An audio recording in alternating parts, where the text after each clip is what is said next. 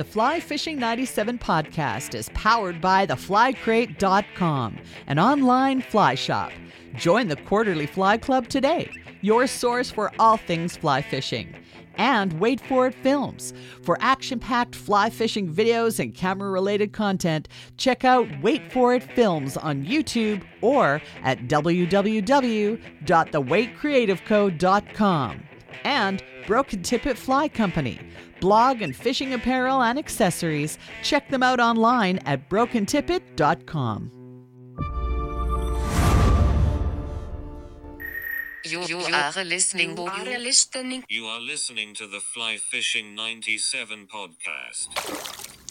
Yeah, well, every year I, I used to follow the weather in June, July as kind of a velocity barrier summer steelhead fanatic, you know, because that's it's almost like a different strain of steelhead once you start to hit the island and the and the north and the central coast because everything becomes so steep it's not fish going uh, you know thousand kilometers in order to achieve their spawning grounds. It's a velocity barrier thing and a temperature thing so they have to achieve a velocity barrier while the water's there as it melts off in the early spring. And they're a different type of fish altogether right hmm. compared to the fish that just need to go the long distance. So in BC, you have, I mean, I would say that you have three different steelhead that are summer steelhead. You have long distance runners that fish that need to do the distance, right? Which are, you know, your Thompson River fish and your, uh, you know, Skeena fish and, and big river fish.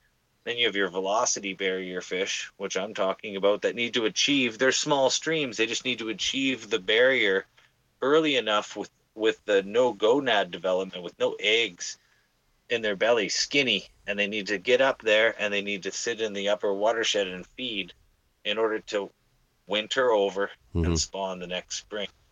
And then you have fish the, that are similar where you have to achieve a, a it's not a barrier, it's a, a temperature barrier. And that starts in the central coast here. That's what we're starting to look into is that there's these it's these fish that they when you're when you're pulling water straight off of ice fields, they have a very small window when they can achieve even the even some slopes just due to temperature. Hmm. So these fish need to come to the system at the warmest time at the warmest time of year, which is not the warmest year. Right. right? They need to come in after freshet because that's when things kind of slow down and the temperatures in the river rise. When it's freshet, it's just coming straight off the ice field and then they need to achieve those barriers and these populations are super small the Fly Fishing 97 podcast is brought to you by The Fly Crate. The Fly Crate is an online fly shop where you can save more on flies and gear. Shop between hundreds of unique flies and join the Quarterly Fly Club for hand picked fly assortments for each season. Exclusively for our podcast listeners, you can save an additional 10% on The Fly Crate by using the code FlyFish97. Go to theflycrate.com and use the code FlyFish97 at checkout to save 10%. Welcome to this edition of the Fly Fishing 97 podcast. Really happy you chose to join us today. And we're going to do what we always love to do. And uh, we've made this kind of our, our mission find people passionate in the fly fishing space, every nook and cranny. And we're going uh, we're going to uh, well a quieter part of British Columbia, Canada. Uh, we're going to head up the west coast to uh, the Powell River area. Uh, really stoked to have on the podcast Pat DeMeester. Pat is uh, well, he's an avid farmer, fly fisher. Um, conservationalist, I would call him, and man, this man knows a lot about the fly fishing space. Hey, Pat, thanks for coming on the show today, man. I really appreciate it. Yeah, thanks for having me, man. It's my pleasure. So let's let's start with your your journey. I know it's uh, it's it's been a tumultuous one to say the least, by the sounds of it. And but um, you're doing some pretty exciting things in in and around the Powell River area. Why don't we start with your fly fishing journey? Like, wh- where did fly fishing first kind of appear on the stage for you? Well, uh, I grew up in uh, southern Ontario in the tobacco country region, so uh, Lake Erie, and uh, there, uh, you you know, you're fishing for a lot of coarse fish uh, as kids with you know bobbers and worms like everybody else. That's the base, and and working up to fly fishing in the backyard. I got my first fly rod actually after getting some VHS videos. One memorable one was Jim T video I had on VHS, and uh, I got it at a at, at a uh, swap there, and I I when I went home, I just couldn't I couldn't help it. My mom got me a fly rod within uh, a month or two, and I was in the backyard practicing. So I I fished, uh, you know, this the kind of the uh, the southern Ontario, Lake Erie, uh, Lake Ontario watersheds uh, as a kid. Uh, and once I once I had kind of once I had caught some rainbows and brook trout over the bass and you know, Yeah. pike, muskie, you know, the the coarse fish that are available uh, in the region there. I just I caught my first what we called steelhead in the Great Lakes, uh, which were genetics that were moved over there. So large ad fluvial fish moving into the systems in huge numbers back in the early 90s. You know, uh, it's it's funny you look at some of the historic numbers for a river on the coast here. You know, that's three or four kilometers from the coast uh, long with you know, you historically maybe get uh, you know 1500 or 800 fish uh, uh, at the time because of the you know the the way the, the availability of spawning grounds in those rivers those genetics took off and those rainbows in the great lakes were in huge numbers. I think we got about 12,000 fish. So it was like a chum run here Wow. of rainbows there in the 90s Huh. and uh, so when you know as an obsessed kind of youth with fly fishing and the uh, and and and what we called steelhead then i just uh, i started to do some research. And back then there was no google there's Sure. no internet Fair.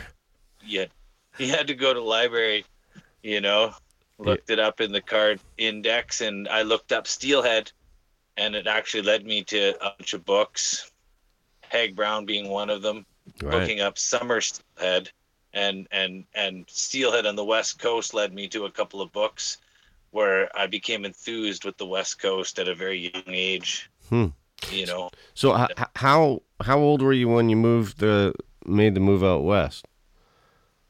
i hitchhiked across the trans canada with uh with some books and some vinyl records and a backpack and and some rods uh the first uh the first go i was 15 Wow. and uh, made it to Vancouver, and uh, and I actually uh, was in East Vancouver and headed up to uh, the to Campbell River. I lived on the Quinsam in a tent for a winter and uh, fished uh, the the Quinsam run that I had read about in, in a bunch of books. And and you know once you start to read into Mr. Brown's writings, it leads you to the east you know to the east coast of the island and and the watersheds there. And uh, at the time i think in the 90s it was it was actually in a complete collapse. But from what i was experiencing it was you know some of the most wondrous fishing of my life Yeah, it's pretty cool how many people uh, Roderick Haig Brown's books have, have influenced. I, I remember I can remember reading those as a kid, and they just really stuck with me. If, if you had to kind of look at, obviously, it sounds like you're, you know, highly influenced by Haig Brown, but as far as people you've met along the way, or maybe other authors or guides, who's kind of um, helped you, mentored you along the way when it comes to fly fishing? Well, I think uh, you know, as a as a youth, I I I, I got to look to the literary like authors that kind of like influenced me, because a lot of my time was spent just you know reading and flipping through books that I could find on the subject. I mean, obviously, you know, on the West Coast here at the time, there was a lot of stuff going on.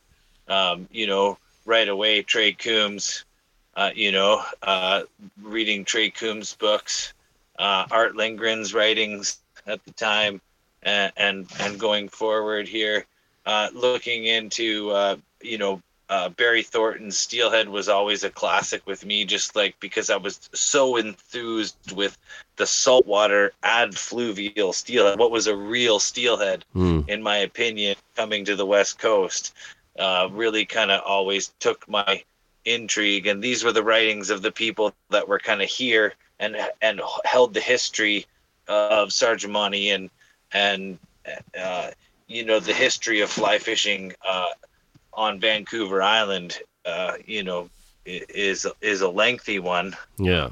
Are you are you for are you kind of a self-taught guy? Like have you learned a lot, you know, from reading and doing rather than maybe having somebody instruct?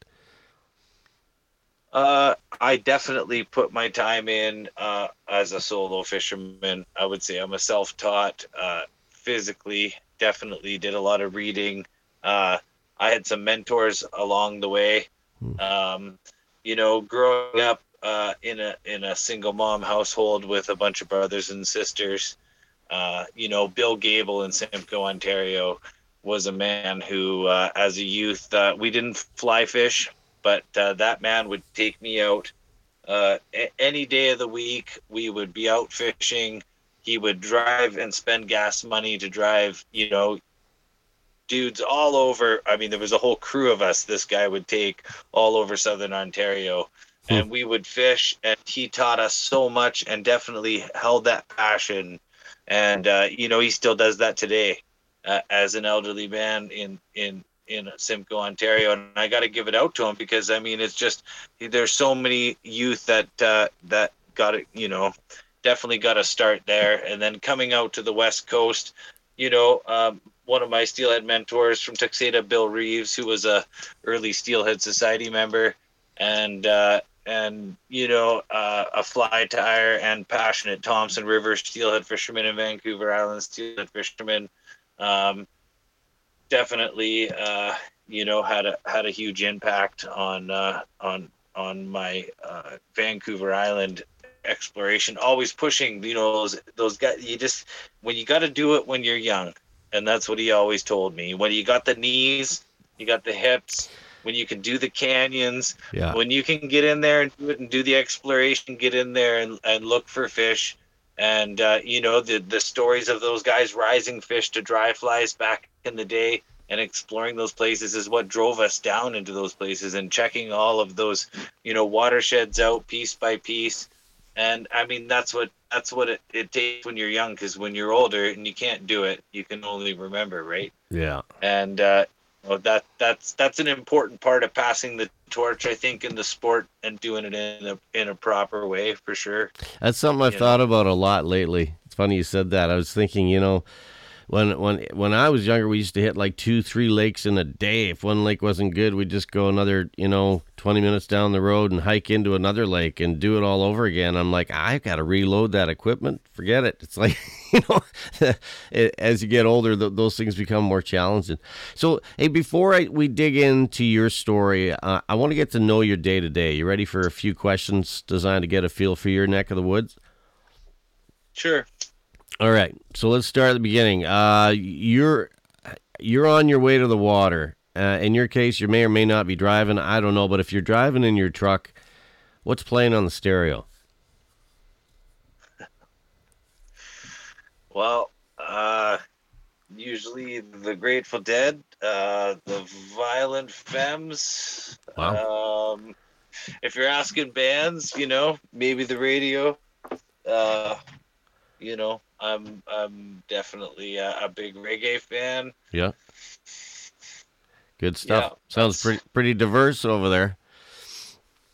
Um, talk to me. Uh, let Let's gear this towards steelheading because I know it's your it's your number one. Um, what's a go to fly pattern in your neck of the woods for steelies when you're when you're hitting the uh, the moving water? Well, I think given the opportunity, I, I mean that's it's a. If you're asking summer runs, because that's kind of been my focus as I get older. You know, I just can't plug through the the winters as much as I used to. It, uh, the uh, you know, I always start with uh start with a dry fly, and uh, that's going to be a steelhead bee for me for the last uh, decade Wow, for sure. Awesome! I had no idea that they were that uh, uh, you know kind of into taking dries. I mean, I know I know it's done. I didn't, but that's your kind of your go to. Sounds like. Huh. my go-to would be just like Mr. Brown, and up upstream casted steelhead bee. If you can take them that way, Wow. that's the way. Love it. Okay, so let's talk. Let, you're not on the river on this given day. So where do you go to get your fix? Where do you go to get your fill? So if you're like, um, I know I'm not fishing, but I want to talk fishing. Um, is it social media? Is it a pub locally? Where do you go? It'd be social media. You know, I'm not a real. Uh, I could. I could tell you this. I could honestly count the emails that I've sent in my life on one hand. Wow. I uh, I I have uh, I am not a big tech guy, except I uh, got on Facebook early. It's very easy for me. Uh, I don't do any other social media, and I, I did try YouTube for a while uh, back in the day. I had the Lone Square Tailor taking some videos and, and tried to kind of you know like move into social media, but it's really never really it's not my thing. Yeah. Uh, but Facebook is very easy for me. It's from my phone. Uh, I can take my daily pictures and kind of upload it. So uh, on Facebook, I'm Pat Pat Demeester, and that's that's pretty much my uh, go-to uh, daily download of bugs, Mm-hmm. flies, fish, history of fishing in BC.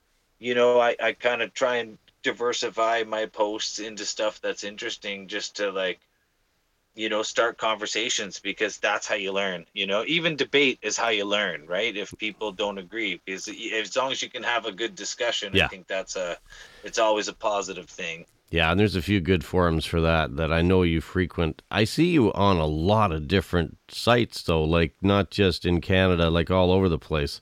Um, so I I know you're out there, and uh, I just chatting before we got on this call. Uh, Pat and myself for having a quick chin wag kind of about the show and stuff, and I'm just like going, man, this guy knows a lot uh, when it comes to the fly fishing space, and we're gonna dig into that just a sec.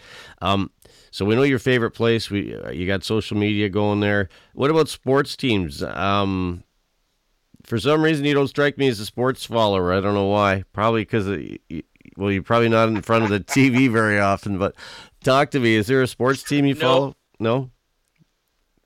No, I mean I you know, I got uh I have some good friends next door here and I go uh I try and watch a couple innings of the Jays games with them daily. Uh two older gentlemen that live across the street that I hang out with and uh and I usually catch the you know 7th and 8th with them or or the end of the game and uh I and that's kind of a little bit of a daily routine for me which I've really enjoyed but Nice. um, I'm not a sports guy. you know, I, I love my hockey, of course, but you know, I just uh, and go Canucks, but I just you know, I'm not really a big, big sports guy all around. If you look back at your fishing kind of life, where you're at today, and you look back and you go, why do I do this? Why do I spend all this time talking fly fishing, chasing fins, talking to biologists? What does it do for you? Um, you know, in the end, I think uh, you know I've had some. I've had a couple close calls recently, and I just I feel like uh, in the end, people want to be remembered, right? And there's different ways to be written down in history or do things, and I think the difference I've made in my personal community, the regulations that I've helped change uh, in the past, which you know goes back almost going back almost 20 years now uh, to uh, the stuff in the middle to the stuff that we're changing now within the you know community and within the region to protect the species that are here so that we don't necessarily have to have stocked fish or or you know hatchery influence keep wild fisheries where where people can take part I Mhm. think that's an important thing. So uh, we have to, as populations grow uh, in the region, which is happening in in my town here and on the entire coast, uh, you know, and all of BC. Um, I think it's important that update regulations to suit the the populations of fish and the impacts that population growth is going to have on them. So, you know, I just feel like. Uh, that's the legacy that I that I that I'm gonna leave here. And when I go, is that uh, you know we we we've made some positive influence. It's about the fish. It's Yeah. about their populations, and it's about sustaining that the historic fishery here in BC. I mean, that's what we're famous for. Yeah. You know, there's there's a multitude of fisheries here, and if we take care of them, they produce tourist dollars for decades to come. Yeah, well said. So listen, I know you spend a lot of time farming these days. Let's talk jobs, kind of careers to this to this point. What's the best gig you've had? Like are you are you doing it now? Well, yeah. I mean, if we can, there's monetary, and then there's what you want to do, right? I mean, the the uh, there's been a couple of booms here and there, but uh, I think uh, farming and growing food was one of uh, uh, one of the best things that we did for for a decade here in the region and uh, working on sustainable food production you know collection of seeds and open pollinated seeds and working with different seed companies throughout BC and and being able to produce just food locally in these isolated communities we've always felt is a super important aspect to our community Hmm. so we've put a lot of time in as a couple me and my wife teared on and uh, over the last while and and uh, you know the kids are grown they're out, out of the house. We're we're uh, on our own and uh, you know moving back into some of the fishery and uh, you know we're producing some food here on the property. That's all. I think it's an important aspect in today. You know you see what's happening. Everybody does with you know rising gas prices and and uh, you know we've always been uh, not lawn people garden people right so Yeah. uh, I spend a good chunk of my day growing food, and I always make sure that I take a few moments for myself to line somewhere. Uh, you've probably seen some of my social media, as you said, where you know sometimes it's I'm out there chasing you know trophy wild fish, and sometimes I'm fishing the pond, and sometimes I'm fishing beaver pond, you know, cutthroat, and or on the ocean. And sometimes it's just about the bugs you find along the way, right? And what's hatching and why you're not catching fish, right? So if you go out the door because you're joining us today from from the farm, what what what kind of plants are you growing these days for for food? Just out of curiosity.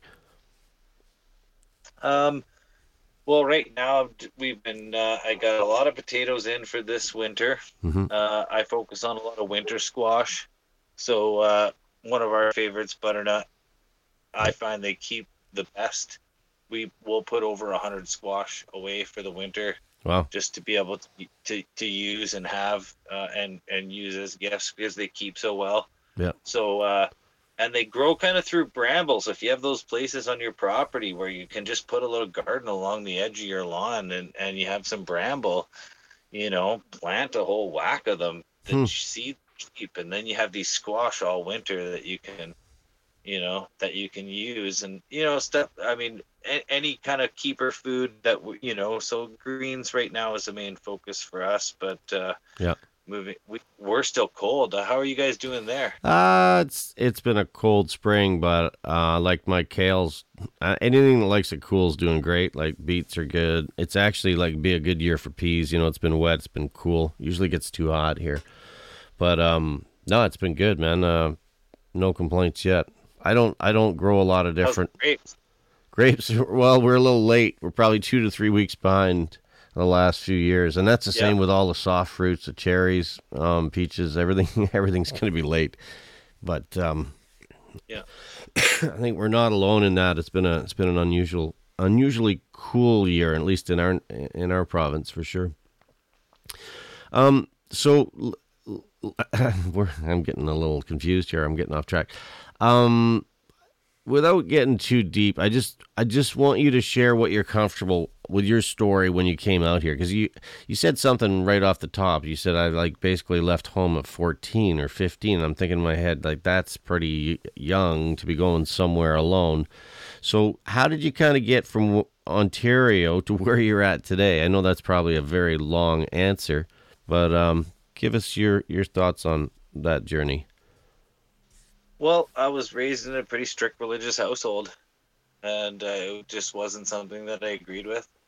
And uh, you know, I just moved on. Uh, I just felt like uh, I had a. I felt like I had a destiny. You know, I think most youth that are young have, you know, have that like, you know, super push to go out there and, and forge their own way. And and I did. I wanted to go to the other side of the country. My grandparents came uh, during war times to uh, St. Thomas and Southern Ontario and worked in tobacco and strawberries and you know to come in and and and come to the country and and uh, on my one side and and uh, you know uh, I just feel like uh, you know it's kind of in the blood, right? It's uh, you know agriculture's a, a thing, you know, uh, coast to coast. Yeah, yeah, fair. Um, when you're not fishing, what are you usually doing? Working on the farm for the most part? Yeah, well, we have um, we have a small piece here uh, that we're developing right now. We're just uh, we're just about to uh, pour a foundation. Me and my wife are building a small cottage, trying to go from the large farming life to uh, downsizing to uh, a very simple life. Uh, we're just going to uh, focus on the new guiding company, uh, spending less time working and more time with our dogs and and working on the company and and just yeah, uh, grow more food. I mean, every person works a certain amount of days for for their food budget, right? If you just take that day off and spend it in the garden, I think everybody'd be just a little healthier. Right? I like it. That's a good quote. That that fifth day, you know, like just take that day and spend it in the garden. You're you're gonna benefit from having your hands in the dirt. What's the name of the guiding company? Uh, I'm I I am uh, just uh, launching uh, Cutthroat Country Outfitters. Uh, I'm going to be. Uh, uh, I already kind of booked up through till August with the pouring of our foundation and the building of the house, and the few trips that I have booked. But September through October is a pretty good season for us for, um, you know, coastal cutthroat that are ad fluvial that live in the lakes, feed on cutthroat, Yeah. or uh, and a, a small kokanee, uh, small cutthroat, and small stickleback. Um, there's uh, you know a, a population here of uh, rainbows that uh, are available that that get large in a few of the watersheds, but I focus on the uh, anadromous sea run cutthroat here throughout the fall. Um, you know, there's a bunch of uh, ocean populations that only use the fresh water for a very small portion of time. Small stream, you know, cutthroat. Uh, some of those sea run cutthroat live in the ocean for, you know, uh, 10 months a year and only use the creek for small portions of time right in the estuary and then sometimes as little as even a few days in the stream to reproduce Hmm. and uh, and then in some of the larger rivers you know down towards the lower mainland and the, and and, uh, and the olympic peninsula you have populations that spend huge amounts of time in the fresh water and only use the brackish or salt water for small portions of time and I think as the coast mountains where we are start to push towards the coast, you have more of these populations that are very elusive throughout the summer Hmm. and then become available for short periods of time. And uh, that's that's been uh, a couple of the focuses for us through the fall. Yeah. Over the winter, I think one of our bonuses is that um, where you are and all of our interior family uh, in the fly fishing community in, in in BC are frozen up throughout the winter.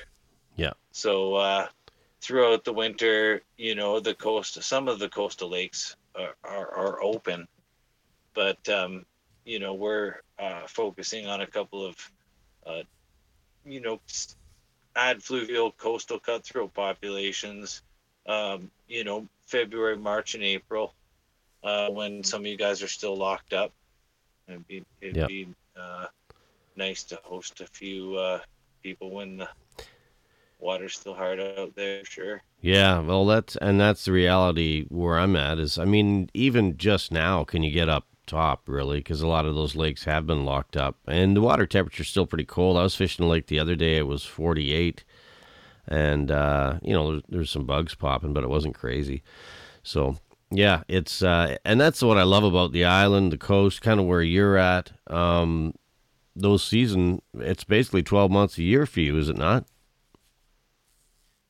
Yeah, we get a few we get a few lockups for sure. It's all uh, you know, the the lakes on the coast are very uh lack they lack in nutrient, Right. right? Right. So it's uh, I think that's the the big difference between coastal populations and interior populations have, has always been that you know the the lakes in the interior are very rich, but it's a very short feeding period. Yeah. So you know you're having this this amazing fishing for a very short period of time to produce these fish, and then the coastal populations. I mean, a lot of them over their evolutionary you know time they've just they use the ocean Right. they use the ocean for feeding. I mean, a lot of the populations we focus on uh, are using the the ocean for their base and only using these short, steep, you know, uh, coast mountain watersheds for reproduction. So they're only there for a very short period of time to to, to reproduce and then leave. Right. And that goes for both sea run cutthroat, the the sea run bull trout, and, and any uh, steelhead populations that are in the watersheds, right? Yeah, well said. Um, I, I want to ask you in your time of fly fishing your way around the province, or mostly in you know the coast, or even back in Ontario. Um, anything weird happened to you in your time on the water that comes to mind? Anything that kind of makes you go, "Man, I can't believe that happened."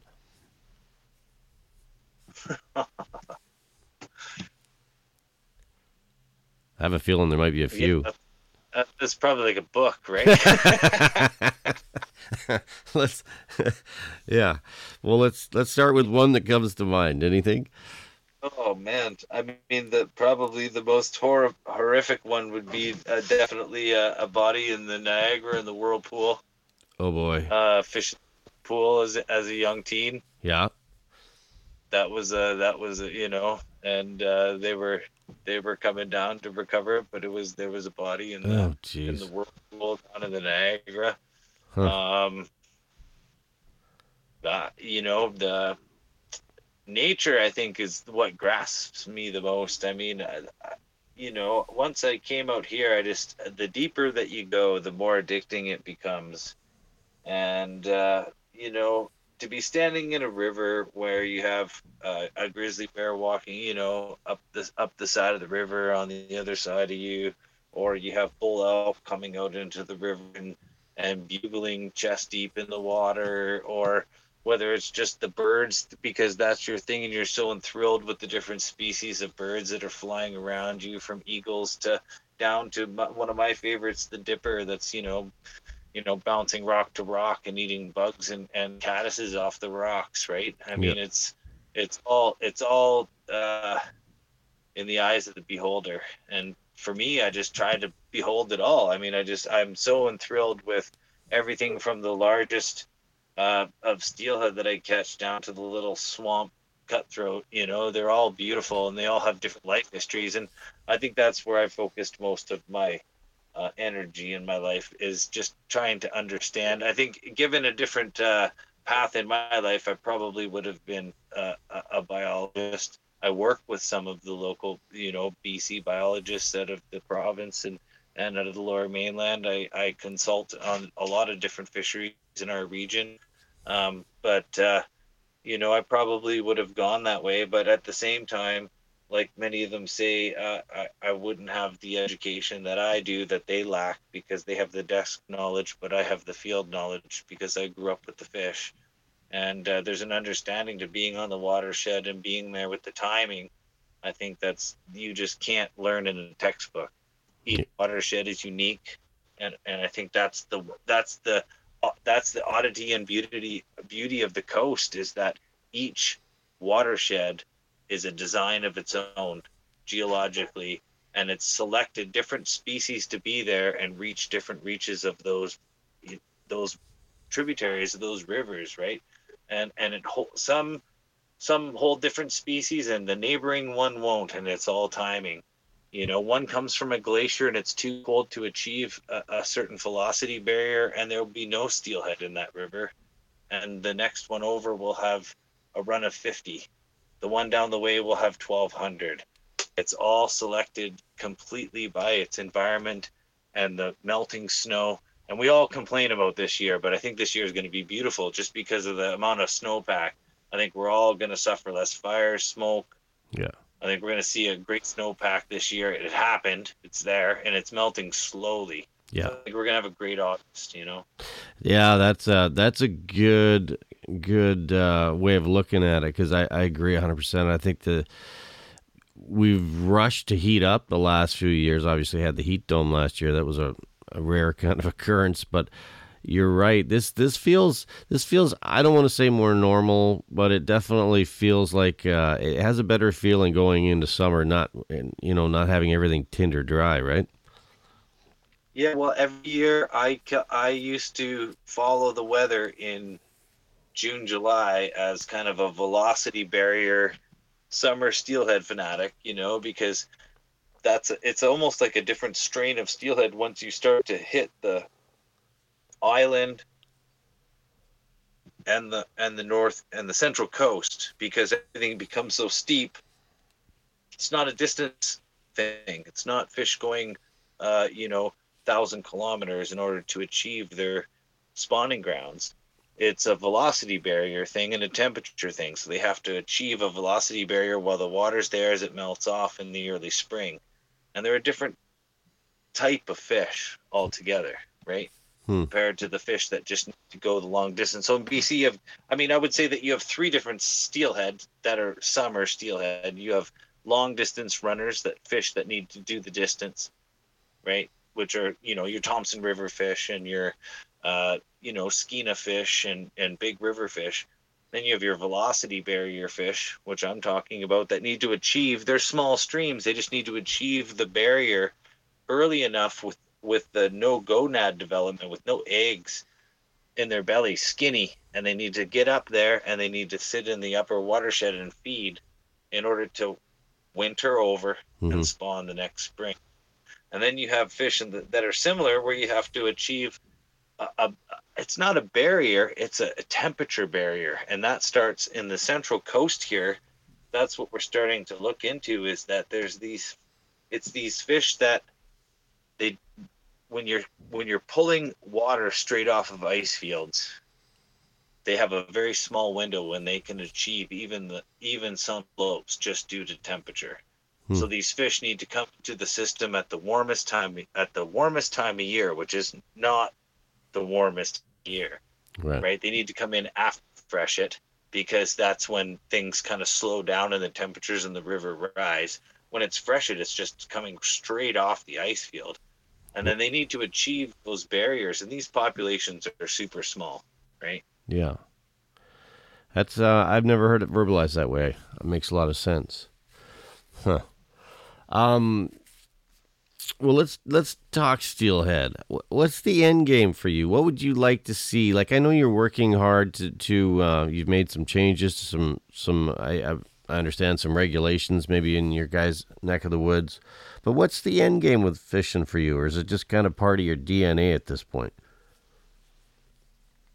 uh like i said i think uh you know leaving it better than when we found it i think is a is a key component to to what every kind of fishermen should achieve uh taking care of their fishery that all just kind of works in hand in hand with uh you know respecting your fishery respecting the fish that aren't going to be harvested you know harvesting responsibly when when you can and uh and and I, I'm I'm not a strict catch and release guy. I'd like to see you know catch and catch and release fisheries where uh, fish are sensitive and populations are sensitive. But I think there's lots of places. I mean, you know, in a lot of regions, lakes are are are are, are food fisheries for local communities, and I think that that's important and it needs to be promoted and and uh, and Yeah.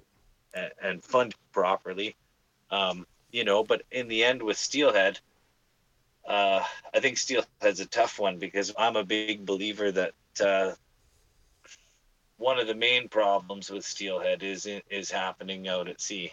I mean, for me, anadromous rainbows are being harvested. That's uh, that's my my research and my guts and and everything that I've done over 20 years tells me that uh, you know there's a there's an unknown, and that is that there's uh, there's a lot of commercial fisheries from from countries around the world in the Pacific pasture, and we have no idea what they're harvesting. I think that Canada and U.S. have a, a relationship. I think we share a lot of numbers. I think there's an understanding. I think there's there's definitely friction, and I think there's places where things aren't aren't on the up and up. But I think outside of that, a boundary between you know Alaska and Canada, I think there's fish that are being harvested that are just. If you look at, I had a discussion the other day with a, a, a steelhead biologist here in Region Two, and we talked about density. Uh, in in the rivers of smolts. So when you have parr and smolt densities that are kind of on par, not to be funny, but if they're on par with with what's happening historically, and then those fish are going to sea, the environment isn't what it was. Logging has a massive impact. The water flow and temperatures having a massive impact. Yes, there's no disagreement that we have, you know, 15 things that are affecting the steelhead populations that are all on the coast. But I think uh, you know, focusing on ocean survival, that's just not, it's like a term that pe- they throw around kind of just to like describe what's unknown, right? We have, we have the fish going to sea and they're not coming back. Right. And I think they're bycatch. I think a huge portion are bycatch.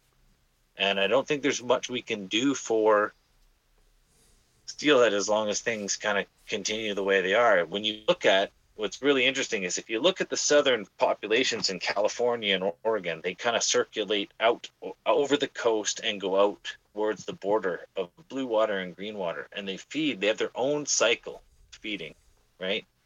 When you start to get north of the Columbia River, the fish migrate north up over Vancouver Island and around, just like kind of salmon, and go out to the Pacific pasture and feed. Every population, all the way down through Washington, is hurting and and I it's because those fish go to almost Russia. I mean, there's not much we can do to protect the fish once they're in outside of our waters, right? And they're a migratory fish, and I think they're just getting caught up in massive world fisheries that we we're just not aware that what's being taken, right? Hmm. And when you look at those populations, they're still killing wild fish down in Oregon, right? Because the populations can still sustain a harvest, is Right. what they're saying Hmm. right? Because their fish don't leave. They just kind of go out in front of Oregon and California and Washington and then return back to their rivers. Right. Hmm. So let's keep talking steelhead a little bit because I mean, I love fishing for rainbows, and I understand uh, they are obviously in some way, shape, or form related. But uh, the DNA of a steelhead uh, is a little different, is it not? Like, I mean, I hear them. I hear people trying to compare rainbows, or like you say, uh, maybe some Great Lakes uh, fish to come back. But when you start comparing that to West Coast, and I've had, believe me, I've, or, say fish on the Skeena system. We're talking. It's a different animal, is it not? Well, I gotta say, I'm pretty enthused with the with the rainbow trout. You know, they're a pretty amazing and adaptable uh, species, and one of the only true trout, right? I'd say the king of the true trout. I mean, as much as uh, all fish actually came from a very cutthroat trout, actually, or all all all salmon, all Pacific salmonoids. So you have this cutthroat type fish that produced all the Pacific salmon, rainbow trout, golden trout, Really? cutthroat trout. And that was like 25 million years ago, right? So, Hmm. uh, rainbow trout, I think I've been one of the most stocked and kind of the king of the true trout. But I think what's coming to light through the new scale sampling uh, and the DNA testing and the things that are happening now uh, is that I mean it's it kind of backs up what I've always said is that I mean steelhead is a term for an anadrym uh, an anadromous rainbow trout. So a rainbow trout that is born in a river and returns to the ocean, lives a, a, a life history in the ocean and returns to fresh water to spawn. Mm-hmm. And within the watershed that they come from, they are related to the resident fish and the adfluvial fish that are in the lakes that attach through the tributaries because they all evolved at a certain point to come from the ocean into that watershed. They banked, basically banked some saltwater genetics. They became resident fish.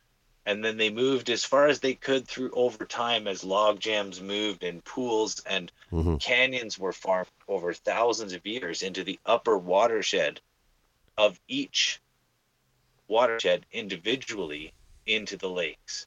So the adfluvial fish that live in a lake at the top of a, of a watershed are going to be related to the steelhead that live that go to the ocean. They're Right. all one family. Mhm. And this is what's this is what's now becoming understood is that they're they're all one genetic family. They just live different life histories. They have just a slight different coding, but they also all interbreed and spawn.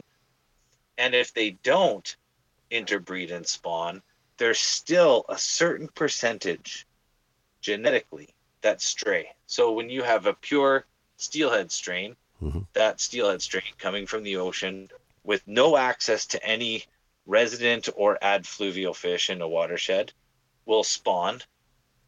And then a certain amount of those fish will always become resident fish living within the system Hmm. as a banking genetics in case there's a catastrophe in the ocean or a catastrophe in the river. Sure. There's always a bank of genetics. So that's why they move to the top of a system. And we know rainbows and and char are two of the species that can move on the coast to the very top of a watershed. If you look at all the data and all the historical uh, you know, biologists walking through watersheds in, in the central coast, bull, bull trout, dollies, and rainbows can move the furthest into a system over time. So they're all one family per system, is what I'm trying to say. Mhm. And the the difference between like a chum, watershed to watershed to watershed along the coast is very plastic. It's very moldable. They're all the same. They're all the same family. There's a huge straying. And there's a huge amount of numbers, and there's a huge intermingling of the fry as they go out in the first season. So, uh, all of the rivers, if you just took DNA samples from everything, are fairly similar, unless you have a very unique watershed. Right. And then when you come to like uh, Chinook are very much similar in in a lot of places, but you'll have different runs of Chinook. You know, you'll have a white Chinook or a, a, a you know. But when it comes to steelhead and coho, they uh, as two species and char, they go to the very top of the watershed, and and and they become very unique. So you have your summer steelhead in the top, your your winter runs in the middle, and your stop and drop fish that come in sexually mature in April and May spawn generally in the lower portion of the river. Hmm. But but each river is unique to its own genetic is what I'm trying Yeah. to get at. yeah, I love They're it. with steelhead they're not related to the next river over as close as the different species of salmon. So Hmm. when you take a, a a steelhead genetic from California, like they did in the Great Lakes, Mhm. and they moved it over, what in a hundred over 120 years ago, or like longer, like it, it was. I mean, it's been there a long time Right. but they took an they took they took a genetic from one system. So they took that strain of rainbow from that one watershed in California and they moved it over to the Great Lakes. They moved a rainbow trout genetic over there. it it's not a steelhead because it doesn't go to the ocean. It's an adfluvial rainbow that lives in a lake, and it has a similar life history, but it's not the same. And the rainbow trout that bec- that would basically migrate through and become different life histories. It's all about life histories. So you're going to have rainbow trout in the Great Lakes that have become resident fish from those genetics. You're going to have fish that are still living in the Great Lakes. Without the stocking programs that are happening in the Great Lakes, you can't really tell the migratory pattern. You need to move more to like Jurassic Lake. Hmm. Or you need to move more towards the Bow River in Calgary, Alberta because these are steelhead genetics that were moved from the west coast to different places with different life histories. So now you have the rainbows that are in the Bow River are actually steelhead genetics that were brought from the west coast, but they are they are a, a resident rainbow, or they are an adfluvial, or no, they're a fluvial rainbow, which means they live in a river and spawn up another creek. So those river, they live in the river all the time. They don't live in a lake. The, the Bow River fish are world-renowned rainbow trout fishery, but those are steelhead genetics that were put in the Bow River at one point.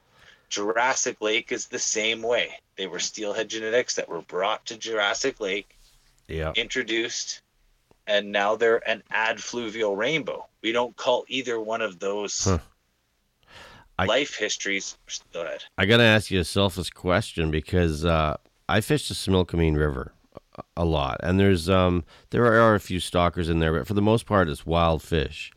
And I Yeah. swear to God, every time I catch one of those, I know it's this. I see the kind of the forefathers of the fish in it. They, you know, they look like a steelhead to me. And ever since they dammed up that river, which I know they're talking about working on something right now, actually, as we speak, but um, basically on the state side, uh, there's a dam that those fish can't pass through. But I know there's still steelhead get to the bottom of that dam.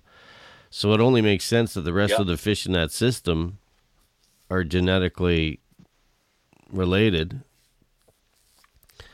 But I, I, where I'm going with that is that I mean, is that do you know anything about that system? thousand percent that's exactly it i mean you can have uh you can there, that's already been proven down in washington state. I mean uh, uh, you know i'm sure uh, more than a few of us have seen that documentary. Uh i think it's is it rising from the ashes? Is that the and it's and it's you know they they basically uh, that's they remove a dam. You have the uh you have the uh the the return of the genetics in the top of the river down into the ocean and it's locked up there. I have several systems here. We are dammed. I mean, I there's I'm sure that somewhere there's the rainbow trout genetic is still there to produce uh to produce a steelhead if Hmm. it was to go back to the sea, right? Because it would become a different life history and, and Right. the coding is there. I mean, that's the like, you know, just like the, that some of the sockeye populations we see in in the Georgia Strait and and the Salish Sea here, if those dams were removed, those sockeye populations could return to those rivers given the opportunity because those genetics are completely locked up in those kokanee in the upper watersheds, right? Yeah, I think that's that. Well, that's the analogy I've been tossing over in my head ever since you kind of been drawing those analogies. Who do you look up to as far as uh, whether it's fly fishing or whether it's steelhead, whether it's you know I gotta say, like, uh, there's a couple of different people that have had influences here in BC over time. Some of them I've met, some of them I haven't. Um, and uh, and they've been just more literary and and and you know, but uh, you know, Randy Pascal's the cutthroat guru. I don't think anybody can disagree with that. He, uh, you know, he he definitely is uh, on on an, in, him and and Deb both are on a huge influencer list for me because uh, you know they're both amazing fly tyers and just the knowledge that they carry for the lower drainages there is just it's just unprecedented in in today you know like just moving around and spending the time and and and lovely people right yeah uh, I I Amen. gotta give it out to Art Lingren, uh, who who's been years and years. I've just read his books and and uh, what a lovely man. I just I got an opportunity. You know, we fished together this fall and and uh, I got to witness him rise a couple fish to the dry first cast a couple fish to the dry, which was phenomenal Cool. uh, to see and and and witness that style and, and see him take them on bamboo was amazing. Uh, and and we did some uh, some cut sea run cutthroat fishing, um, and uh, and definitely has been a huge influence in my fly fishing over the years. Uh, you know, it would have been would have been pretty amazing to be born. I think 50 years earlier. yeah, I think I think every generation says that though. That's a funny thing. We're chatting today with Pat DeMeester. Pat's out of Powell River, a farmer. He's growing a lot of his own food. Sounds like most of it, uh, if not all of it. All of it, or are you still buying some stuff at the grocery store? No, we um, you know, I gotta say, um, you know, we took part in the farming community here for a, a, a long time, um, and uh, and produced uh, food in the community. We did uh, a couple of types of uh, heritage hog, you know, large black in Berkshire, and we did. Uh, I did blue slate turkeys, which I found was very. Uh, they would just go and kind of lay on the farm. I could let the females out in, in the spring once they were bred and uh, and and they would just go and produce babies in in the bushes and uh, we did meat birds and egg layers uh, but we did uh, we were focused on we live in a very remote area here when the coast mountains start to push towards the ocean after um, the fjords north squamish being you know uh, Jervis Inlet and, and, and the peninsula, Sechelt Peninsula, Mhm. you you start to the coast mountains come to the sea, so there's not a lot of land here, so it's very hard to produce uh, any kind of beef. We did a, a, a Dexter cattle, so we did uh, uh, uh, for a while. I got right into Dexters. They were a small Irish breed that lived on a, almost like a goat, but they produced a really really nice beef. Hmm. And uh, we did Scottish Highland, the, the long-haired Scottish cows with large horns. You see, uh, we, you know, here in Powell River. So Yeah. we were trying to focus on sustainable food here in the coast, right? Cool. And obviously, Pat also is uh, avid, avid fly fisher and basically chases fish all over the place. And we're talking from cutthroat to rainbows to steelhead to salmon and everything in between. Um, tell me a little bit about the kokanee fishery you've got in your neck of the woods. I don't want to give away too many secrets, but I, I it strikes me as odd because a lot of those fish. Do they actually have a choice? They could go to the ocean if they wanted, but they just don't. No, no, we we have we our two watersheds here on the peninsula were dammed. Okay. So we we uh, the the the uh, and the the populations of what what you would call a um, they're found in a few different uh, watersheds actually in the lower mainland as well, but um, they're called black kokanee. They're deep water spawning kokanee. Hmm. Those were generally those were kind of happened um, from what I understand from the last ice age. So ten thousand years ago, when we had the ice age, we get some sockeye populations that are cut off, uh, and, and you have this this this heaving of land, and then you have fry that are trapped behind a barrier or ice barrier, and they evolve to be in the watersheds themselves and never go to sea. Hmm. And then you have populations throughout the Salish Sea that are created by dams, which are that are populated by man. So you've taken man's gone and taken a sockeye run and created a dam, and now you have kokanee populations Right. behind there. Uh, here we have both, but the kokanee that we're talking about here, they're not um, they're not a target fishery. Hmm. They're like a herring or a smelt. they're the they're the food fish. This is similar. You know, we're talking similar to uh, like the Kootenay Gerrard, right? Yeah, Where yeah. you you know you're finding fish that are eating those fish. Well, that's the same with uh, Okanagan Lake where I'm at, and and you you got me thinking about a few things tonight for some reason because you're talking about um, deep spawning kokanee. So we've got kokanee that you know ever since the damming on the Columbia and whatnot, they don't find their way to the ocean. Although now there's they're kind of working on that, and there is actually sockeye coming back. But the the landlocked fish seem to evolve into a certain percentage of shore spawners. And I don't know if that's just like is that your experience with the kokanee that you're fishing for? Some of them, like you call them deep water spawners. I've never heard that term, but to me, is that is that what you mean by shore spawning kokanee versus something that would go to a creek and spawn? Okay, yeah. Well, if you want to, uh, we can we can definitely talk kokanee. I gotta reiterate though, we don't fish. I don't fish kokanee ever. Oh, We never fish. We never fish kokanee. We fish kokanee patterns. Right. so you're fishing for the sand. What are you fish? What are you fishing for? Large rainbows that are feeding on those kokanee? We're fishing for coastal cutthroat that have evolved to eat those fish. How big do these So cutties get, roughly? Uh, I think the largest fish that we took this year was about nine and a half pounds. Wow, that's I didn't realize actually Well, coastal cutties I get that took. I say fool. I should say fooled because you know full, full and release. all of our all of our fish are protected. Yeah. Yeah. Wow. So now, so the are you using fry patterns for the most part, or are you using like adult kokanee patterns? Well, we use anywhere from looking, you know, uh, two two and a half inch stickleback patterns to uh, you know really heavy sculpin and and you know muddler patterns Hmm. uh, up to uh, five inch and four and a half inch streamers, rabbit streamers, right? Hmm. So is this a lot of estuary stuff, or is this a lot of kind of um, rivers, or kind of all the above?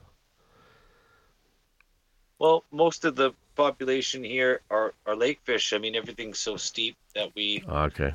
uh, you know, we're, we're there's very little room for uh, colonization of rivers.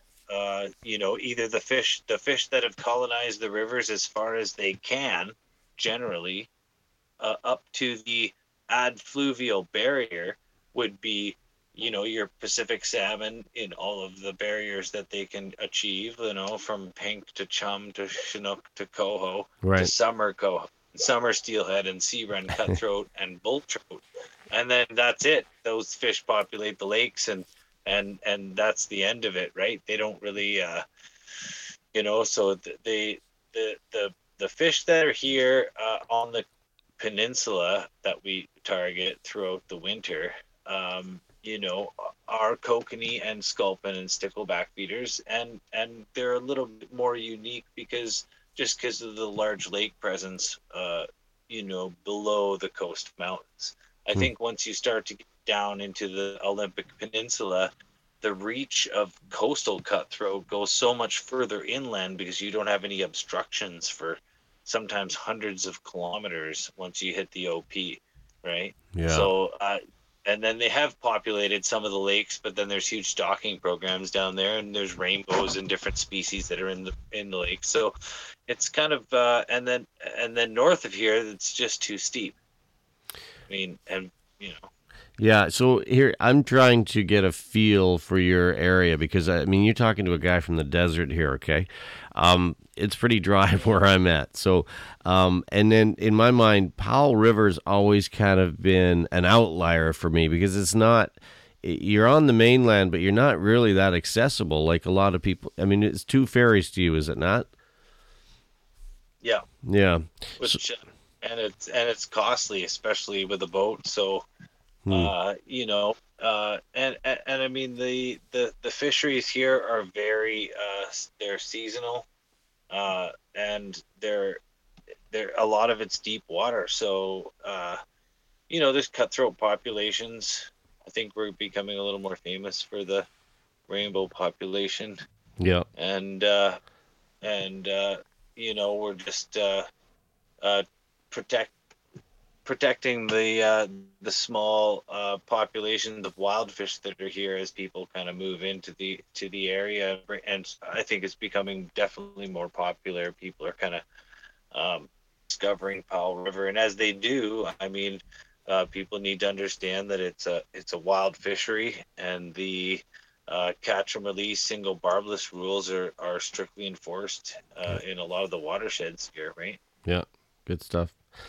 Um, let's talk seals. How big of an issue are seals in your neck of the woods for for whether it's well, I guess they're probably not feeding on fry too much, but those fish as they start heading out to sea, is that um, I know that you're kind of famous in that harbor. Yeah, well, I think, uh, I you know, to be honest, I think um, seals become less of an issue with long distance runner. Uh, like they're more of an issue with long distance runner fish, less of an issue with velocity barrier fish. And once we start to move north of the Squamish, all the way up, I mean, to some of the larger watersheds in the north, Right. um, I'm sure uh, there's sure there's exceptions at watersheds along the way where fish build up, but um, generally, fish move in. They move into the system. The seals have no access to the system. If they do, it's a very low end canyon uh, part of the watershed.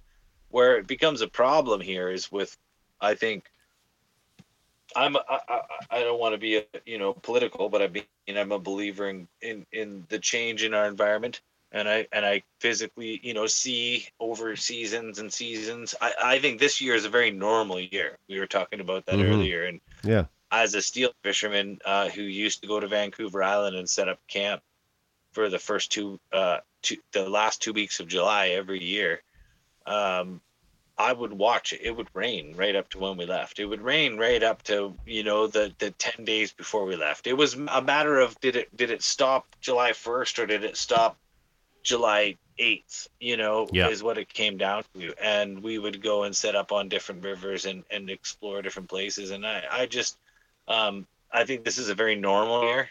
Yeah. I think uh, the last uh, 10 years has been quite an anomaly, and we've seen fires. And, Yeah. you know, I, I, I look at you guys in the interior, man, and I just, my heart goes out to you guys and everything that's happened there because I just can't.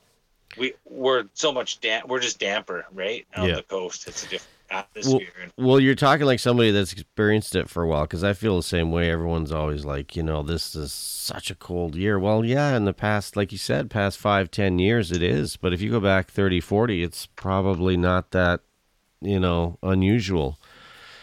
yeah, it's not always going to be global warming. It's going to be global cooling sometimes too, right? And we'll just uh, the the problem with summer steelhead, if we're chatting about steelhead, Yeah. I think uh, what we're seeing is a couple of different with those three different ones we talked about earlier. You have long distance runners, you have velocity barrier fish, and you have temperature barrier fish. And uh, and, and basically the long distance runners, the Skeena fish, the Fraser fish, the Thompson fish, we can basically attribute a lot of their demise, in my opinion. This is just my opinion and my experience, to uh, seals, commercial commercial fisheries being number one. Bang, done. Uh, doesn't matter whether it's a commercial fishery in the ocean or with nets uh, in in the river. It doesn't matter. It's it's it's you know the taking of fish on a large scale for human consumption is from from way out because I think they're intercepted with sockeye. I think they're I think they live with sockeye. I think their migration pattern goes with sockeye and coho, and they come back with historic runs of those fish that have always been taken for food. Hmm. And I think that they're a bycatch fishery, and I think that that's a huge demise. And I think there's a few, you know, Bob and a few guys really kind of bring to light the the, the, the numbers on what's happening in a lot of these long distance runner systems, right? When it Hmm. comes to velocity barrier fish, you're looking at a whole different global warming issue because now what's happened for the last 10 years is we've seen we've seen fish that are not achieving their barrier. So these this is this is coming right with discussions with top steelhead biologists in the province that I work with, okay? Like we're talking about fish that can't make their achieve their barrier because the snow's melted before they get there. They're stuck below the waterfall. So they get stuck below the waterfall, and then you have winter fish that get up to that space, and then they all crossbreed at the same Ah, time yeah. in the same space, and you're not getting the genetics above the velocity barrier to achieve that pure genetic of the fish that achieve that waterfall in June, July, and stay separate from the later fish that come up to that barrier. This is a huge problem for summer runs because they'll become uh, extinct. They'll become uh, you know, it's just the natural evolution. You can't argue with it. If they can't make the barrier, they're not going to make the barrier. Evolution and the watershed completely dictate the str- the species of fish that we have. So it's our impact through the deforestation of the upper watershed and the temperature rise that's going to melt that water quicker so the fish can achieve the barrier and if they can't they're going to disappear. And if the then the winter runs can't make their space, then they're going to disappear. But you got to remember this. We had this discussion the other day, and he reminded me this steelhead have disappeared twice from British Columbia waters completely and been pushed out to the ocean by two different ice ages and come back to populate everything that we knew when it was hammer time in the Hmm. 50s and 60s, right? And the turn of the century. So, you know, steelhead uh, as a, a rainbow trout, the red band rainbow or coastal rainbow as a species is a resilient fish that'll be here long after man Yeah. if we don't totally mess up the planet. But it's where they they've been pushed back to California and Mexico through ice shields. But this is something I've been I'm writing a book and this is something that I was just discussing with a couple of biologists the other day was my philosophy is I got a couple of different things that I'm working on as far as those fish we talked about in Oregon. Those fish in northern Oregon and California and up to the Columbia Basin have a different migratory pattern. The last ice age, there was actually exposed land on northern Vancouver Island and the Haida Gwaii Hmm. were both clear, and portions of the upper Columbia. So there was populations of rainbows that got wiped out. Everything got wiped out by an ice age, but there was places where they could spawn. So there was genetics deposited on North Vancouver Island, Haida Gwaii, and up the Columbia River. Is it a is it a coincidence that we have these populations of fish that come out of the Columbia River north that all migrate up the same way up to the Pacific pasture and over to Rushton have evolved to have this big migratory pattern. And then the ice shield came right down to northern California. So we I clearly see that over two different ice ages, we had one population that was pushed all the way down, and then we had some genetics that were deposited in these small places, and those fish have basically come back over 10,000 years and populated everything we know today. So you got to have faith in the fish. you got to have faith in the species, right? They're going to come back. I, I, Even if I love the way back I never heard it verbalized like that. That's um, and I've never heard. it's it's the way it happened, you know. Like I mean, But the way you're talking about um, kind of three. I don't know if you want to call them categories of steelhead, but the way you're talking about long distance runners, velocity barrier fish, and what was the other one? Temperature. well, they'd be a temperature barrier fish. There's a there's a Right. term for it. I can't remember actually right now, but they're. I mean, you're talking about fish that come from. When you look at the territory from northern Vancouver Island to up to the Nass and to the Dean, hmm you're looking at a huge portion of Ghost. How many famous steelhead runs do you know between there? Well, I don't personally know a lot, but I know there's a lot of them. Isn't yeah? Well, there's there's there's not a lot of like historic runs. There's good runs, I'm sure. okay. There's a lot of population. There's hundreds, if not thousands, of different populations and families of anadromous rainbow between here and there. Right. But it's the it's the sheer steepness of the of the territory and the Ah, watersheds I see where you're going. that actually selects them to have like when you go when you go back in history and you look at the populations of all the inlets north of of here and you go all the way up they all hold i mean we used to have a caretaker on every watershed counting salmon counting steelhead counting sea run cutthroat back in the 60s and 50s we had a guy that lived there in a boat and counted these fish. We Hmm. can't we have no idea what happened after that ended in the 70s man. We have no clue as to populations. We just guess. And I, I go into some of these places and some of them are good and some of them are just gone. But the but the thing is you can't say they're gone because they use these small watersheds for such a short period of time in these very steep environments hmm that got to have faith that those genetics are still deposited everywhere, right?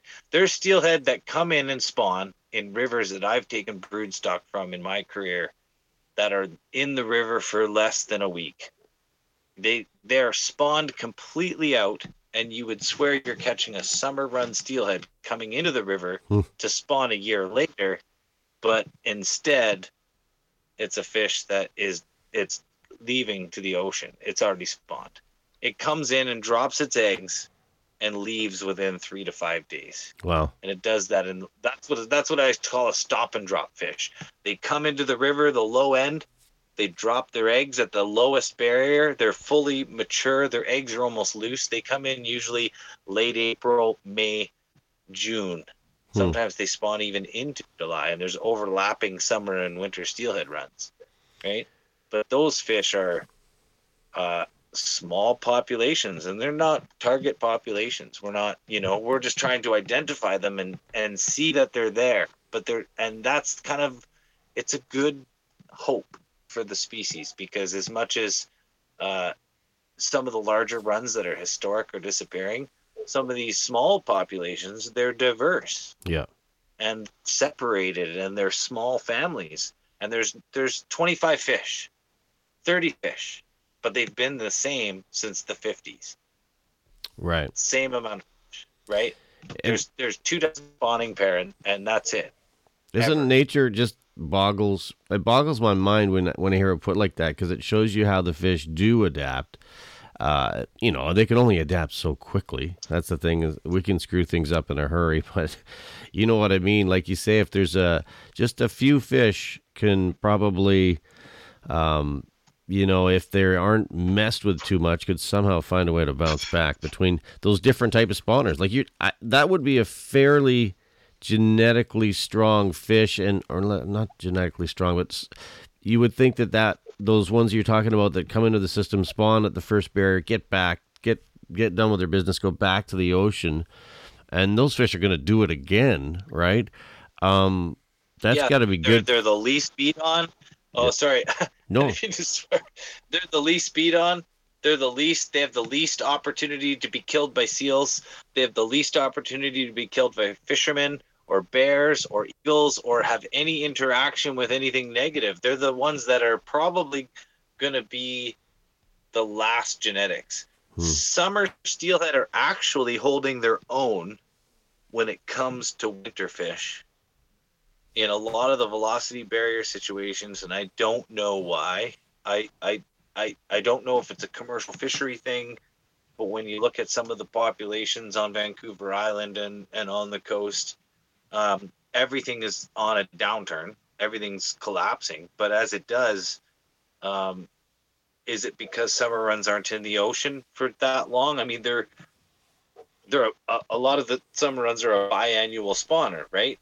I mean, I don't think a lot of people realize that is that winter runs can. I mean, a stop and drop fish, like you said, is going to return more because it just comes in, drops its eggs, and it goes and spends another 10 months at sea or 12, 11 months at sea. And it has this life in the ocean where it's bountiful and full of food, and its chances of being intercepted are very low. hmm Whereas, like, summer steelhead comes in in, in June, July, gets into up above the velocity barrier, sits there for the whole winter, spawns the next year in May, goes back to the ocean, and then spends an entire year in the ocean before it comes back to the river to spawn again. Hmm. But what we're actually seeing now through some of this collection and some of the studies is that a lot of these fish are actually spending more time in the freshwater than we thought before. So you're seeing summer runs that are you're catching in August that have actually spawned in May or or April and are staying in the fresh water to eat the you know the summertime bounty, right? The the stones and the hmm and the caddis and the actually very very cannibalistic we, we've been you know seeing a lot of cannibalism and that goes to natural selection. Hmm. and some of the this is an interesting one is some of the highest populations that you see that are wild and uninfluenced are the most cannibalistic. So selection of the weakest right? And I think some of those smolts that are going to sea after having to live with two years of adults coming in and feeding on them are probably more primed to stay away from lingcod and rock cod and everything else in the ocean Yeah. as they grow than anything else, right? I It's mean, like a it's a tough childhood. yeah, exactly. And they uh, like honestly, some of the the greater populations that we're seeing are very cannibalistic. So they're they're they're they're feeding on the weak as adults, right? Yeah. Yeah, makes sense. Interesting. So when you're fishing for these uh, steelhead, and you alluded to the fact that you're you like to kind of fish the top water, are you fishing a floating line for the most part? Yeah, I fish a floating line. And then you're fishing like deer hair. What, what did you call them? Bees? Steelhead bees? Yeah, I mean a Haig Brown steelhead bee or a little yellow bug. Hmm. Um, last year, I made a post there. Um, you know, Art's um, woolly bear there was just a phenomenal bomber, uh, unbelievable uh, Hmm. to witness him. You know, we basically, I mean, I, I I couldn't believe it. We walked up and there was, a, you know, we're on a a, a 300 foot run, and uh, he popped out a, a cast on a bamboo rod with his woolly bear and rose a fish first cast and and I couldn't believe it. I was I was, I turned to Brad and I said he just rose a fish and and Brad was putting down the backpack and he said what and and he and next one through and boom there it was right and Wow. a, a small half pounder it was beautiful to watch him play in London and what an honor right I mean and then uh, the next run down uh, he switched to a uh, a Grantham's uh, sedge I think it was and uh, Yeah. and and rose a fish there. I had posted a video there and and uh, rose a fish and, and landed a beautiful fish on that bamboo. It was just phenomenal, right? So uh, uh, that was a uh, you know I, I think uh, all of those patterns, anything kind of summertime, uh, I think working the water with a dry and having the opportunity to rise a fish is worth so much more than than pounding through and just trying to locate a fish. I mean, we have patterns that I could toss into the pool and instantly first cast, you know, you're going to get a fish. But that's a young man's game. I think uh, I, I, I really, I really enjoy just bringing a fish to the surface these days, right? Hmm. So back in the day, did you do a lot of wet fly swing kind of stuff, or is that not kind of in your wheelhouse anymore? Oh no, I like to fish wets, but I still fish them on a dry line now. I mean, it's um, Well, I used to fish a lot of streamers, and uh, you know, I, I I was a pin fisherman when I was younger. I fished both. I was a very Barry Thornton, uh, you know, type uh, a follower where, you know, you carried both on the on the gold, and you carried both on the big rivers, right? You had you had waters that were considered like unfishable on the fly, right? But uh, you know. Uh, these days i just i'd walk over those waters because there's just places i think as you grow older you just come up with so many waters that are fly waters that you just you don't have the time it Yeah. just comes down to a matter of time right so i i would i just there's so many places that i can go and try and rise a fish to a fly i i don't fish the pin anymore but um uh, I do fish wet flies. I fish them on a dry line. I, I like a tapered leader on a on a on a long belly line, and I just I, I think a double taper uh, uh, or a long belly. Uh, that's the way to to, to fish a, a small to medium river. Uh, I'm not a big water fisherman, so I don't fish. Right. Yeah. I got I just don't. I don't fish big waters, right? Yeah. I don't. Uh, yeah, there's not. Uh, Hmm. uh, there's not any in my community. I mean, the you you know you're talking about uh 10 10 15 meter rivers that's that's some of the larger waters that we Yeah. fish right so Yeah, I feel that. Um, I want you to put your artist hat on. Paint me a picture of your dream day. So I assume it's steelheading, but if you could kind of, you know, create the background for us. Create the, you know, who you fishing with. Are you on your own? Um, what type of water you fishing? Kind of patterns you throw in. Paint us a little picture of your dream day on the on the water. oh definitely my dream day is summer steelhead fishing uh you know shorts long sleeve shirt one box of flies a couple things, a leader in the pockets. You know, uh, you know, doing putting on the kilometers, right? Staying light, and uh, walking small streams. I guess that I kind of like grew up fishing on the island and and rivers. I grew up fishing on the island and on the coast here, man, for summer runs and uh, fishing with a friend for sure, or multiple. You know, I don't mind fishing one or two. I'd like to go last.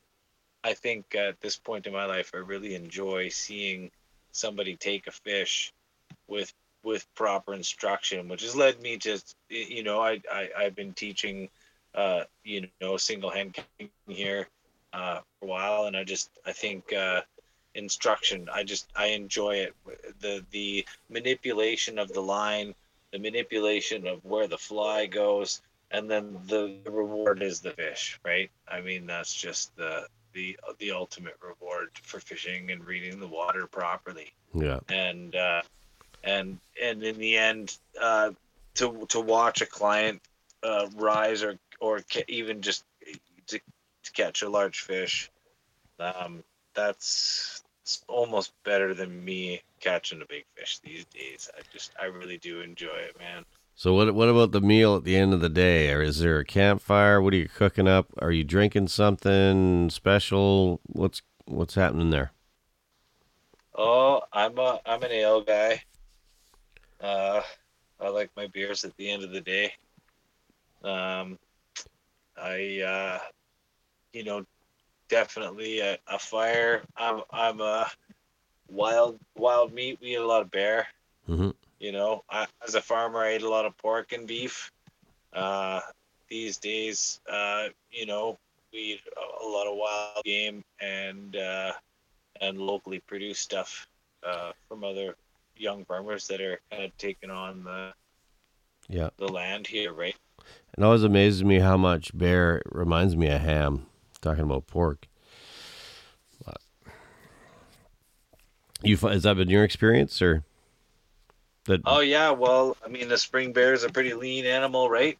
So we, uh, you know, we have a, a small community on the property here, and um, you know, we eat a couple of bears a year, and generally it's you know ground and and uh, and either frozen or canned, cooked and canned, so as you can, you know, where yeah. spaghetti tacos or uh, I, I I do kill fish. I don't kill wild cutthroat. That's kind of a thing of mine here. Yeah. Uh, you get know, I try and I, I there's, there's places that you can, but uh, uh, uh, you know, cutthroat aren't really a good eating fish in, in my opinion.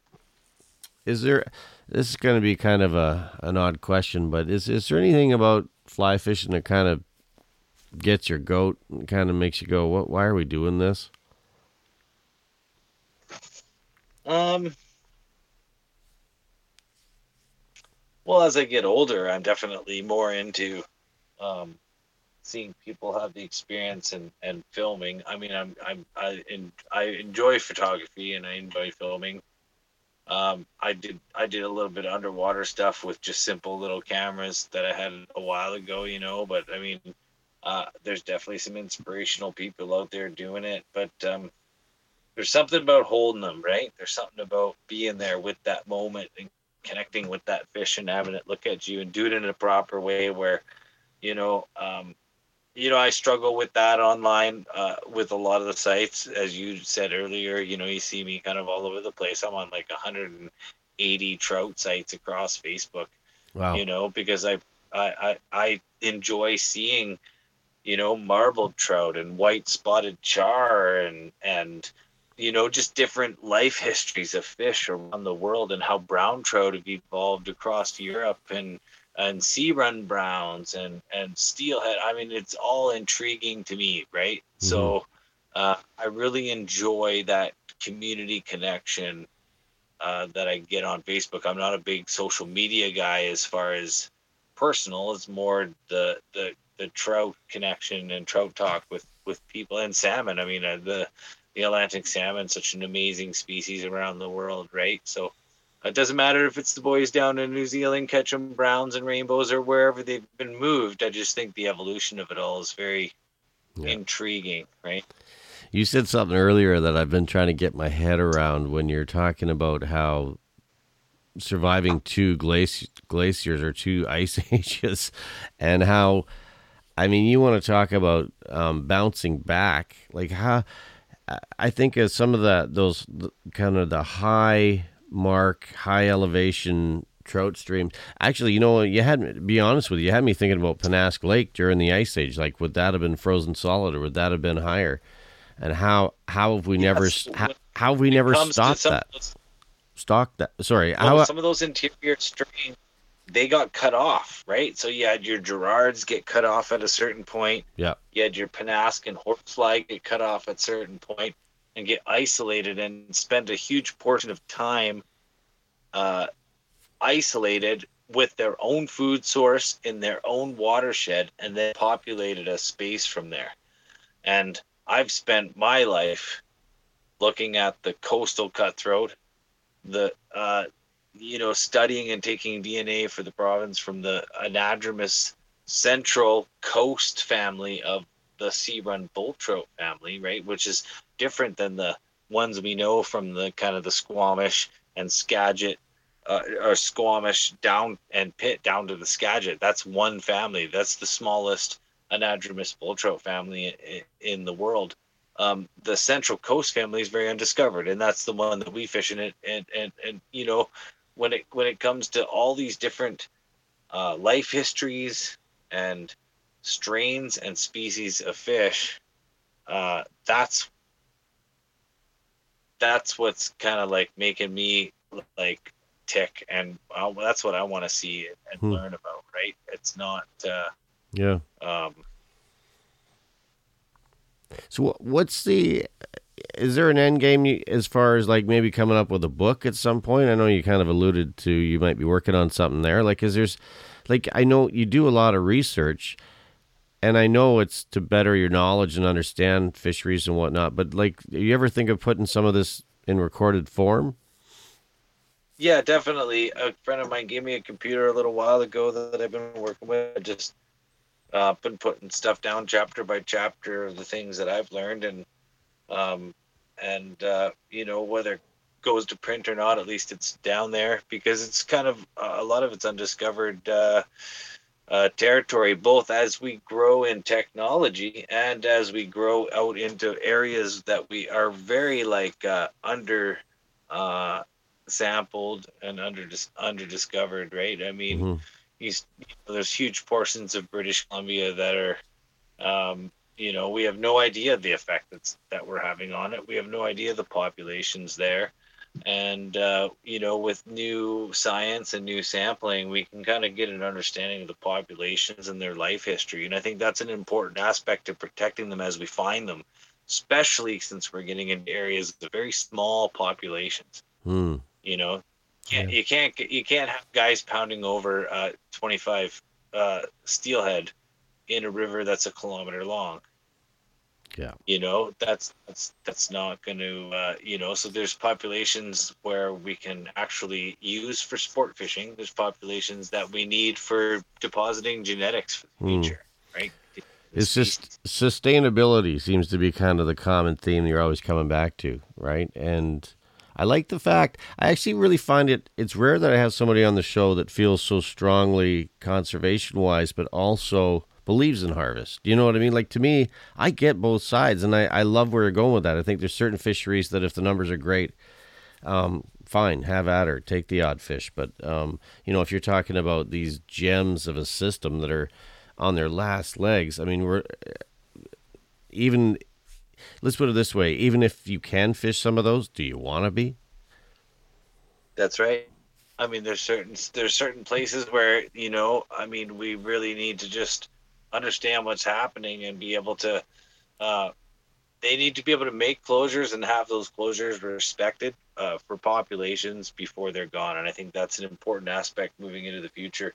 You, where you are, uh, where where the Lower Mainland or on the coast or the North Coast, it doesn't matter. Vancouver Island. I mean, people need to respect the fact that when the populations get that low, you know, it's important to keep the genetic pool. It's very important, right? And uh, you know, that's uh, that's uh, moving forward. I think we're going to see more of that as as environmental uh, changes dictate populations, right? I love it. Well, I think you and I are going to have to have a few of these conversations because we got so many rabbit holes we can go down to. But I, I first off want to thank you for taking the time. I know you're a busy guy, and um, maybe tell us a little bit. So, with your guiding this season, it sounds like you're already fairly busy coming up. If somebody wants to book a trip with you, how how do they reach you? What's the best way?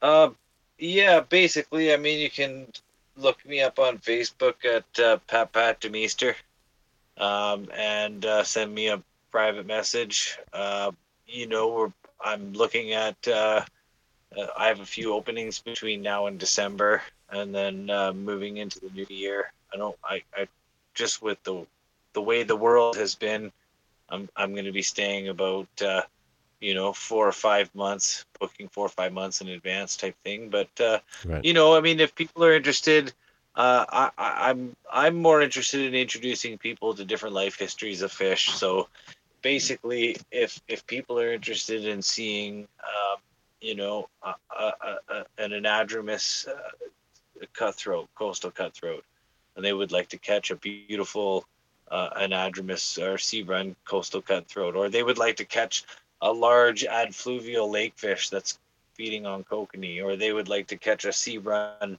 bull trout or a summer steelhead on a dry fly. These are some of the the unique fisheries that you know I'm going to offer in small scale uh, throughout the season, and uh, you know Hmm. people can reach out to me there on Facebook. Yeah, I love it. I love what you're up to. So much integrity and passion, and uh, always, you know, it seems like you're sh- you're willing to share your knowledge, and and that's pretty cool. Um, thanks for doing this. And don't hang up because I want to ask you another question before the end of the show. But thanks for doing this, Pat. yeah, man. We've been Thanks. ch- we've Thanks been for having me. We've been chatting with Pat Demeester out of uh, Powell River, British Columbia, Canada. He is on his farm there. He does lots of fishing for steelhead, cutthroat, whatnot. Has a guiding business. Look him up on Facebook at Pat Pat Demeester. Thanks for joining us this time around. The Fly Fishing 97 podcast is brought to you by theflycrate.com. Thank you for listening to the Fly Fishing 97 podcast. Your feedback matters. Let us know if there's a person or topic you'd like discussed. Email us at mark at flyfishing97.com. Until next time, tight lines, and we'll see you on the water.